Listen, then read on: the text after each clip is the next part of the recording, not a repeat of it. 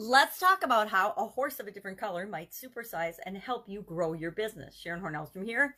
And this is actually a magic wand that I got from the Judy Garland Museum in northern Minnesota with my mother and my sister this summer. Also, my, my little Wicked Witch of the West.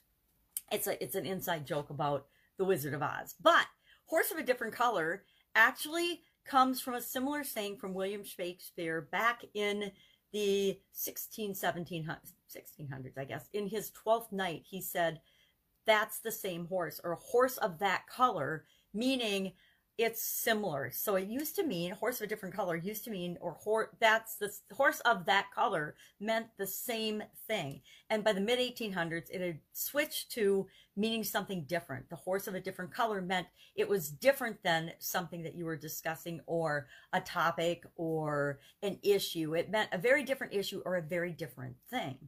In 1939, the movie uh, The Wizard of Oz came out, and in it, they literally had a horse of a different color, a color changing horse in that movie, drawing a carriage that was actually a gift to Abraham Lincoln in 1863. And that carriage went on to be in 200 different films, and it is also up at the Judy Garland Museum, which is very interesting. But I got some fun uh, treasures for my granddaughter when we went to the museum. She wasn't with us, so I thought, oh, these are some things that she would like. And what little girl doesn't like a flashing, if you can see it, flashes colors, magic wand. So she really likes this. But how can you use a horse of a different color to grow and build and supersize your business? Well, number one, I learned a whole lot of interesting, fun facts about horses today that I didn't really know about the colors that they can see and the colors that they can't. They can actually see blues and yellows, but they are pretty much red and green colorblind, so they don't see red and green. And there was information about what color floors they like or what color floors irritate them, which I also found interesting.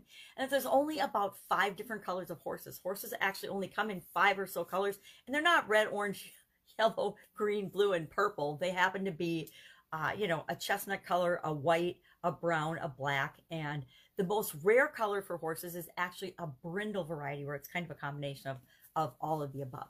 So what about differences? I, I, this idiom actually reminded me of the olden days when I was in school and our teachers would ask us to compare and contrast this and that. They would give us a couple of things or maybe more than two things. And they would say, now, as an essay question, compare and contrast this, which meant what are the similarities between these things and what are the differences between these things? And so that is a, a, good way of looking at this particular expression.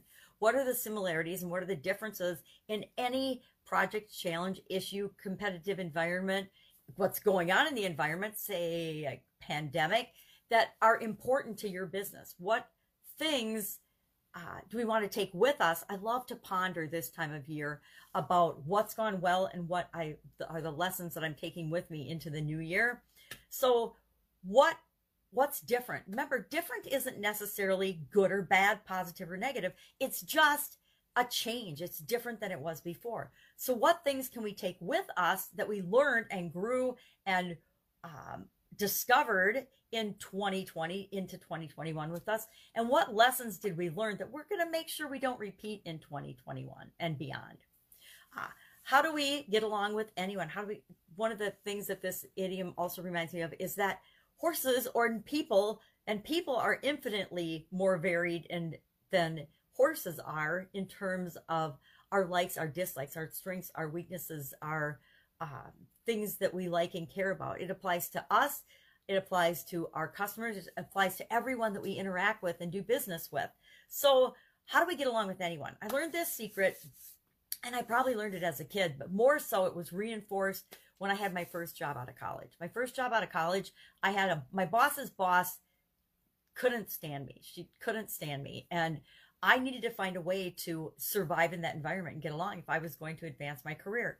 And so I had to ask myself, not, you know, why does she not like me, but how can I build a bridge between her not liking me and, and create a situation where we can work well together even if she hates my guts.